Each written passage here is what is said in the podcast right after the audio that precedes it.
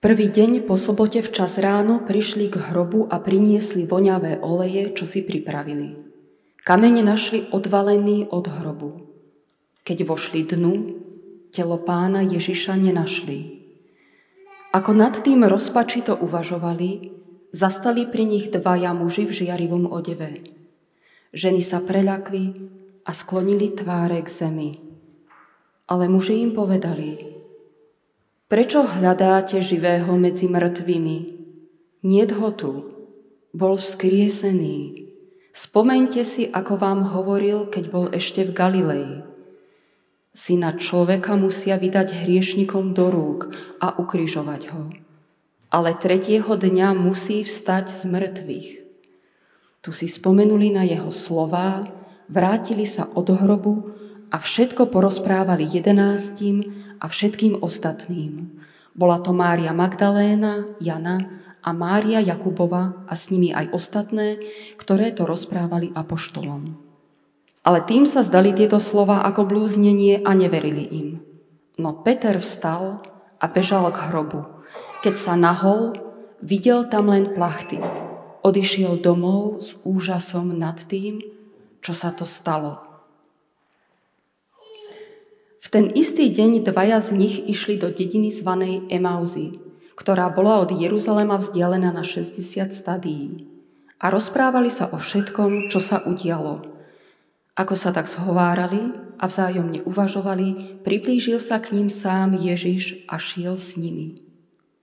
Ich oči boli zastreté, aby ho nepoznali. I spýtal sa ich, o čom sa takto idúcky rozprávate? Oni sa zronení zastavili a jeden z nich menom Kleofáš mu povedal Ty si varí jediný návštevník Jeruzalema, ktorý nevie, čo sa tam po tieto dni stalo. On sa ich spýtal A čo? Odpovedali mu To, čo sa stalo s Ježišom Nazareckým, ktorý bol prorok, mocný v čine i v reči pred Bohom aj pred všetkými ľuďmi. Ako ho veľkňazi a naši poprední muži dali odsúdiť na smrť a ukrižovali. A my sme dúfali, že on vykúpi Izrael. Dnes je však už tretí deň, ako sa to všetko stalo. Niektoré z našich žien nás aj vylakali, pred svitaním boli pri hrobe a keď nenašli jeho telo, prišli a tvrdili, že sa im zjavili anieli a tí im hovorili, že žije. Niektorí z našich išli k hrobu a zistili, že je to tak, ako povedali ženy. No jeho nevideli. Ježiš im povedal, vy nechápaví a ťarbaví srdcom uveriť všetko, čo hovorili proroci. Či nemusel Kristus toto všetko pretrpieť a tak vojsť do svojej slávy? A počnú s Mojžišom cez všetkých prorokov im vykladal, čo sa na ňo v celom písme vzťahovalo. Tak sa priblížili k dedine, do ktorej sa uberali a on sa tváril, že ide ďalej. Ale oni na ňo naliehali. Zostaň s nami, lebo sa zvečerieva a deň sa schýlil. Vošiel teda, aby zostal s nimi. Keď sedel s nimi pri stole, vzal chlieb, dobrorečil, lámal a podával im. V tom sa im otvorili oči a spoznali ho. Ale on im zmizol. Tu si povedali, či nehorelo naše srdce, keď sa s nami cestou rozprával a vysvetľoval nám písma? A ešte v tú hodinu vstali a vrátili sa do Jeruzalema. Tam našli zhromaždených jedenástich a ostatných, čo boli s nimi. Títo hovorili, pán naozaj vstal z mŕtvych a ukázal sa Šimonovi. Aj oni porozprávali, čo sa im cestou stalo a ako ho spoznali pri lámaní chleba. Kým o tom hovorili, on sám sa postavil uprostred nich a povedal im, pokoj vám. Prelaknutí a prekvapení sa domnievali, že vidia ducha. Povedal im, čo sa ľakáte a prečo máte v srdci pochybnosti? Pozrite na moje ruky a nohy, že som to ja. Dotknite sa ma a presvedčte sa. Veď duch nemá meso a kosti, a ja, ako vidíte, mám. Keď to povedal, ukázal im ruky a nohy. Pretože tomu stále od veľkej radosti neverili a čudovali sa, povedal im, máte tu niečo na zjedenie? Podali mu kúsok pečenej ryby, vzal si a jedol pred nimi. Potom im hovoril, toto sú moje slová, ktoré som vám povedal, kým som bol ešte s vami. Musí sa vyplniť všetko, čo je o mne napísané v Mojžišovom zákone, prorokoch a žalmoch. Vtedy im otvoril mysel, aby chápali písma a povedal im, tak je napísané, že Kristus bude trpieť, tretieho dňa vstane z mŕtvych a v jeho mene sa bude všetkým národom, počnúc od Jeruzalema, hlásať pokánie na odpustenie hriechov. Vy ste toho svetkami. Hľa, ja na vás zosielam, čo slúbil môj otec. Vy však zostaňte v meste, kým nebudete zahalení mocou z výsosti. Potom ich vyviedol von až k Betánii, zdvihol ruky a požehnal ich. Keď ich žehnal, vzdialil sa od nich a vznášal sa do neba. Oni sa mu klaňali a s veľkou radosťou sa vrátili do Jeruzalema. Stále boli v chráme, chválili a velebili Boha.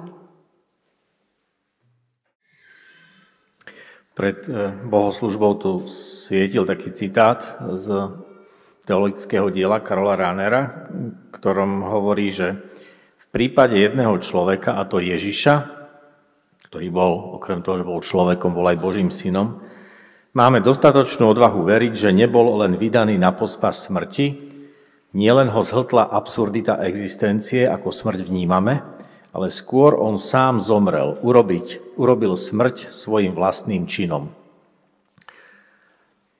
Keď som sa na to tak pozeral tak trošku zlomyselne, tak ako bola to teda tá eutanázia, že on sa rozhodol pre tú smrť, ale túto zlomyselnosť môžeme vylúčiť. Mi to prišlo, že on je, Ježiš je prototyp človeka, ktorý vie, čo to je zomrieť, Vrátil sa ku svojim priateľom, k tým, s ktorými sa stretával počas svojho života a ukázal im, že život pokračuje.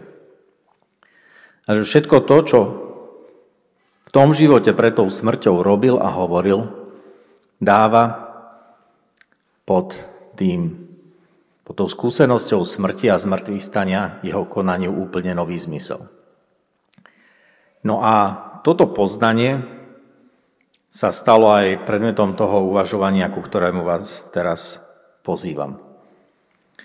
Predstavme si, že dnes by sa stalo niečo, čo bude zaujímať obyvateľov našej Zeme ešte aj v roku 4046. Plus minus 6 rokov je to asi 2023 rokov od vtedy, čo sa odohrali udalosti, o ktoré dnes, ktoré dnes významne určujú spôsob uvažovania celého sveta a ktoré nejakým spôsobom zasahujú svet.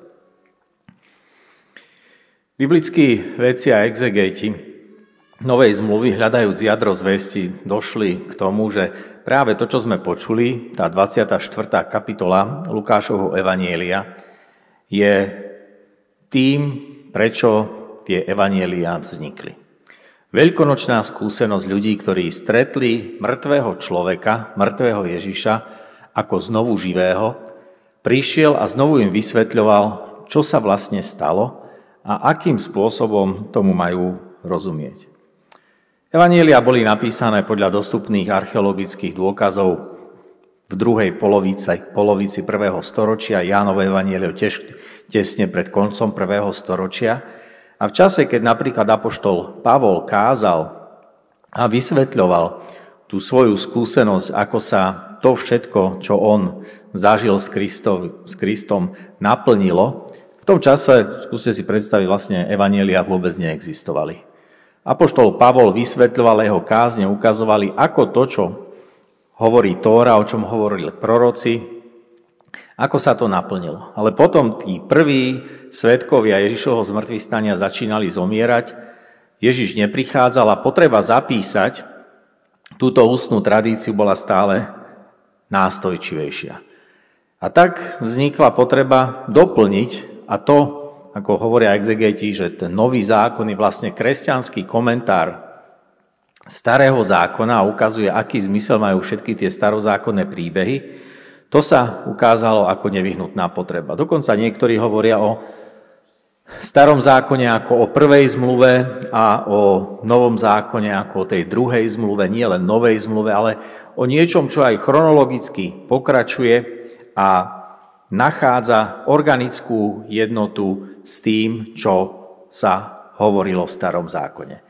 My v kresťanstve sme si zvykli tým prvým zákonom, tým starým zákonom trošku pohrdať a nevidíme to ako prípravu na to všetko, čo je tu, je tam veľa násilia, sú tam rôzne príbehy, ktoré sú nám kultúrne vzdialenejšie a tie evanielia sú nám predsa len sympatickejšie. Ale nový zákon, nová zmluva a príbeh Ježiša Krista by naozaj bez toho, čo sa stalo predtým, ako on prišiel na tento svet, nemalo zmysel. On preto aj hovorí, prišiel som to naplniť, čo som hovoril, a nie zrušiť.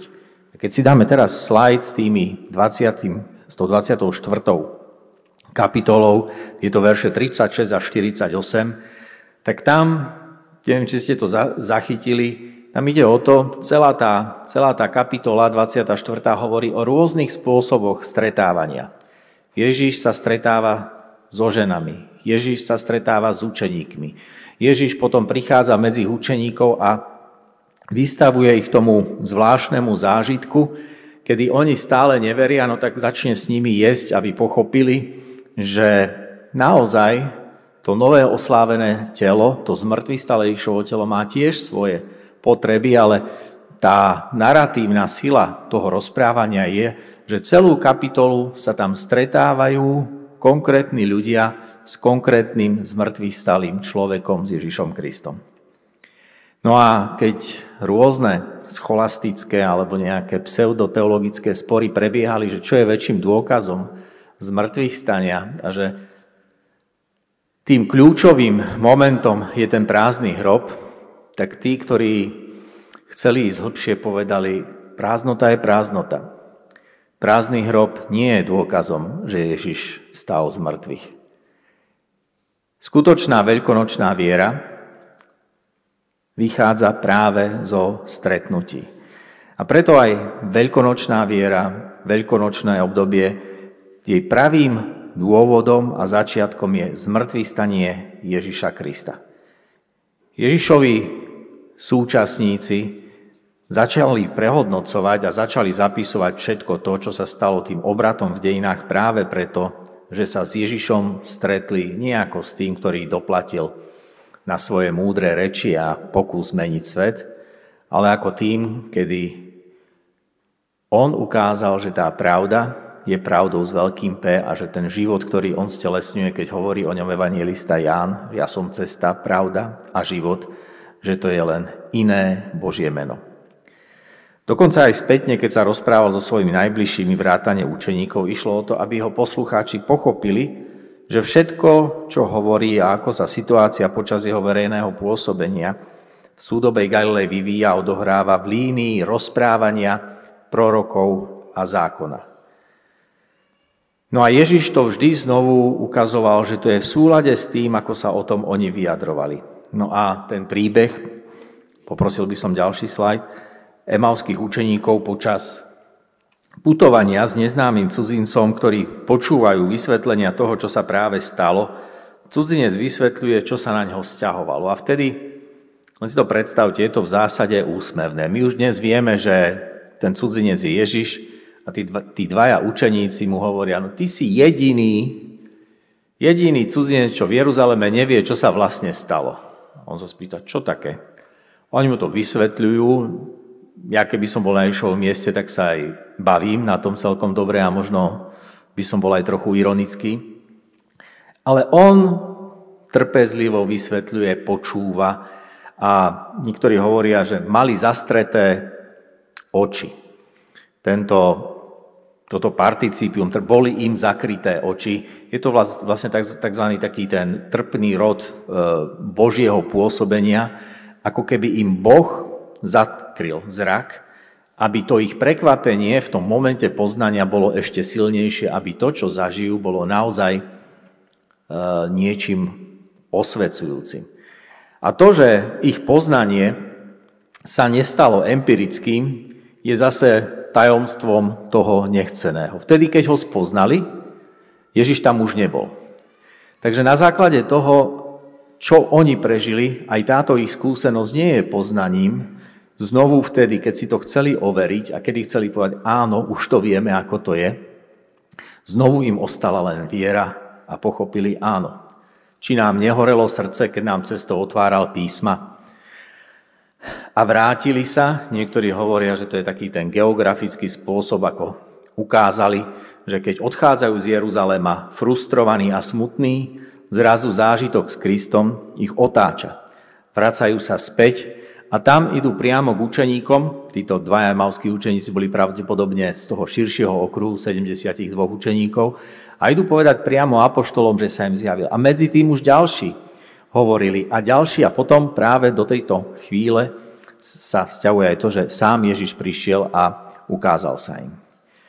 Takže ako to je pri lámaní chleba? Tam, ako my na každú prvú nedeľu v mesiaci alebo pri bohoslužbách, pri Eucharistii lámame, lámeme chlieb, práve tam, pri tom geste z poslednej večere, oni spoznali a slova, ktoré im cudzinec hovoril, nadobudli ten význam, ktoré skutočne mali. No a ak si to porovnávame s ostatnými poveľkonočnými stretnutiami Ježiša so ženami pri hrobe, učeníkmi vo večeradle alebo Pavlovo stretnutie so zmrtvých stalým pred Damaškom, je rozhodujúcim momentom, ktoré mení beh udalosti a dáva mu novú dynamiku. Pravda, môžeme povedať nám známym spôsobom, že pravda sa vždy ukáže. V Ježišovom prípade môžeme povedať, že sa to tak stalo už na tretí deň. Avšak viera, každá viera, nielen tá historická prvých členov kresťanskej komunity Ježišovho okruhu, ale aj tá naša je vystavená pochybnostiam. Aj v prvotnej cirkvi v okruhu najvernejších máme reprezentanta tých, ktorí nechcú uveriť len tak, bez dôkazu. Chcú sa predmetu svojej viery dotknúť. Chcú si ju materializovať. Preto aj Tomáš hovorí, že neuverí, kým nevloží svoju ruku do Ježišových rán. No čistá viera sa musí zrodiť. A nezrodí sa inak len zo stretnutia so zmrtvých stalým. Aj keď sme obyvateľmi materiálneho sveta a neviditeľné či duchovné skutočnosti vnímame často len ako doplnok hmotnej dimenzie a životnej skúsenosti, aj my ostávame vystavení len tomuto tajomstvu viery. Ale možno viac ako o viere by sme mohli hovoriť o jej racionalizácii, o akejsi intelektuálnej interpretácii. Chceme, aby nám to, čomu veríme, dávalo zmysel. Preto hľadáme dôkazy, zázraky, merateľné ukazovatele. A aj z toho pramenia dávne spory, čo všetko veriaci človek má alebo nemá robiť, čo je dovolené, čo je zakázané, či stačí veriť, alebo je potrebné vieru preukazovať aj skutkami. Niekde sa však to stretnutie so zmrtvých stali musí stať momentom osobného významu. Nejde o intelektuálnu operáciu, nejde o pochopenie, ide o vnútornú metanoju. Voláme to osobné obrátenie. A preto spoznať Ježiša znamená začať iný život. Dnes sme pod tlakom rôznych informácií, vieryhodných aj menej dôveryhodných, pravdivých aj menej pravdivých. A vidíme, ako informácie akéhokoľvek druhu ľudí menia do plusových alebo do mínusových hodnot. Človek, ktorý niečo spozná, už nežije tak ako predtým. Poznanie človeka, ak poznáva naozaj, naozaj mení. Život materializovanej náboženskej praxe Ježišových nasledovníkov sa pohrboval v tejto pokrivenej náboženskej realite Jeruzalemského chrámu. Boli to kňazi, farizej aj zákonníci, ktorí presne kvantifikovali súbor požiadaviek, ktoré bolo potrebné splniť, aby ten, kto sa považoval za veriaceho, aby sa ako veriaci aj kvalifikoval. Práve farizei sa považovali za tých, ktorí svojou náboženskou praxou, rešpektovaním náboženských pravidiel a rabínskych interpretácií zákona a prorokov, ako sa vtedy vlastne volala židovská Biblia, určovali ten hlavný prúd sústredený okolo Jeruzalemského chrámu.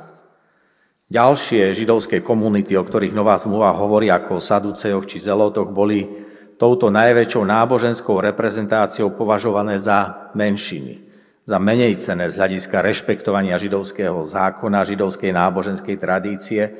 A tie rituálne predpisy prenikali do rodinej praxe, dietetických pravidel aj do spoločenského života – uzatváranie manželstiev s cudzincami, vzťah muža a ženy pred manželstvom, sexuálna morálka, rituálna čistota muža a ženy, manželská etika či rešpektovanie soboty, vzťah k rímskej okupačnej moci, povinnosť platiť dane. To sú otázky, ktoré Ježiš riešil vo svojom pozemskom pôsobení, verejnom pôsobení. Čo sa môže jesť a čo je naopak konzumovať zakázané. Toto všetko boli odpovede, ktoré farizei vyčítali zo svojej Biblie a dôsledne ich vo svojich komunitách interpretovali a uplatňovali. Ježíš na otázky farizejov a zákonníkov neraz počas svojho života verejne odpovedal. Jeho odpovede sa po jeho smrti stali základom pre zapísanie jeho príbehu, príbehu jeho života plného epizód zo stretnutí s ľuďmi. Judáš, Pilát, kňazi, aj Dav, ktorý volal ukrižuj ho, spustili tragický príbeh Ježišovej smrti, aby sa potom tí, ktorí boli s Ježišom v kontakte, stretávali počas jeho života, ako jeho pozorní poslucháči spoznali skutočnú dimenziu jeho konania, slov a smrti na kríži. Ak sme úprimní a vnímaví, vidíme, že tento príbeh súvisí s tým, ako aj my dnes vysvetľujeme a chápeme našu vieru, povedzme naše kresťanstvo. Církev sa zrodila ako nový Jeruzalem na základe novej interpretácie, novej pravdy práve starej zmluvy. Ježiš neprišiel podľa svojich slov zákon zrušiť, ale naplniť. Hovoril o tom so Samaritánkou pri studni, jeho podobenstvo o milosrdnom Samaritánovi prakticky ukázalo, ako vyzerá láska k blížnemu a kto sa na blížneho v praktickom živote vlastne kvalifikuje. Odpovedal aj na zákerné otázky farizejov a stál rovno aj pred Pilátom či veľkňazmi. A všetky ďalšie príbehy vlastne dosvedčujú a rozkrývajú túto jeho snahu ukázať, že všetko dáva svoj zmysel v starom zákone, ale treba to posunúť na novú rovinu. Tak ako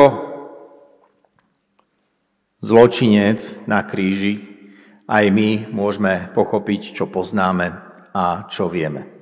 Jeden z tých zločincov sa Ježišovi rúhal a posmieval, ten druhý požiadal o to, aby mohol byť ešte dnes s ním v raji. V hĺbke nášho srdca túžime aj my po realizácii a úspechu. Chceme, aby opovrhnutý Boh, vysmievané náboženstvo či církev konečne spravili niečo, čo ukáže ich moc a dominanciu. Tá výčitka, nie aj ty, Mesiáš, zachráň seba i nás, zaznieva v rôznych obmenách aj dnes. Keď vidíme utrpenie nevinných, nespravodlivé vojny, hlad vo svete, čítame biblické príbehy, no stále sa ako kresťania nevieme postaviť s otvorenou mysľou a srdcom na tú stranu, ktorú nám ukazuje veľkonočný príbeh. Mne sa vždy znovu a znovu páči príbeh, ktorý zapísal indický jezuita Antony de Melo vo svojom rozsiahlom diele reflexí, akýchsi takých, takých životných múdrostí a podobenstiev aplikovaných na základe pastoračných a pedagogických skúseností a zaznamenal taký krátky dialog pod názvom Poznať Krista. Dovolím si ho tu nareprodukovať. Uvádza ho takto. Je to rozhovor medzi nedávno obráteným na kresťanstvo a jeho neveriacím priateľom. Ten sa ho pýta, tak z teba sa stal kresťan? Áno. Potom iste o Kristovi niečo vieš. Povedz mi, v ktorej krajine sa narodil? To neviem. Koľko mal presne rokov, keď umrel? To neviem. A koľko kázni predniesol? To neviem. To vieš naozaj veľmi málo na niekoho, kto o sebe tvrdí, že sa stal kresťanom. Máš pravdu, hambím sa, že viem o Kristovi tak málo. Viem ale toto. Ešte pred rokmi som bol pijan, mal som dlhy, moja rodina sa rozpadala, moja žena a deti mali strach z každého môjho návratu domov. Teraz už nepijem, nemáme dlhy, sme šťastná rodina. Deti sa ma večer nevedia dočkať. To všetko urobil Kristus pre mňa. Toto ja viem o Kristovi. Antony de Melo končí tento príbeh vetou skutočne poznať znamená nechať sa týmto poznaním zmeniť. Milé sestry a bratia, veľkonočná viera sa odvíja od veľkonočnej udalosti Ježišovho zmrtvých stania, ktoré zmenilo dejiny sveta a dnes má meniť naše osobné dejiny. Naše životy majú veľa impulzov, kedy naše poznanie Božieho hlasu vo svedomí ukazuje, ako láska a pravda môže výťaziť nad zlom a nenávisťou. Môžem obrázok.